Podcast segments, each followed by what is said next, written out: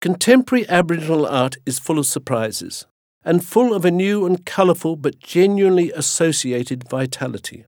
And by associated, I mean its connection with history and place.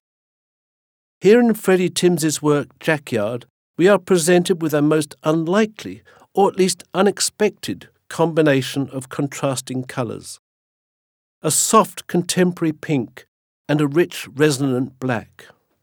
How could such colours have come from the parched brown outback of inland Australia?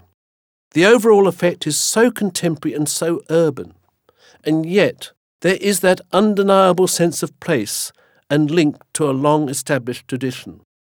Those meandering dotted lines, they are the tracks across the landscape of the East Kimberley region of northwestern Australia.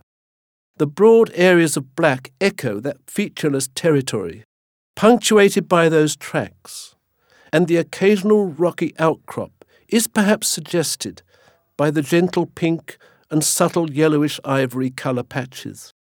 This may seem at first sight to be an abstract painting, but it is not.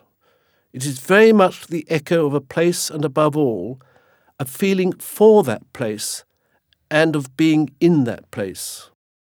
In this case, the place is Jack Yard on the Bow River Station south of Kununurra.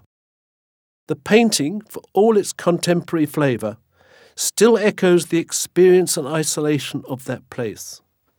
It is a convincing exemplar of a long tradition translated into a modern living idiom.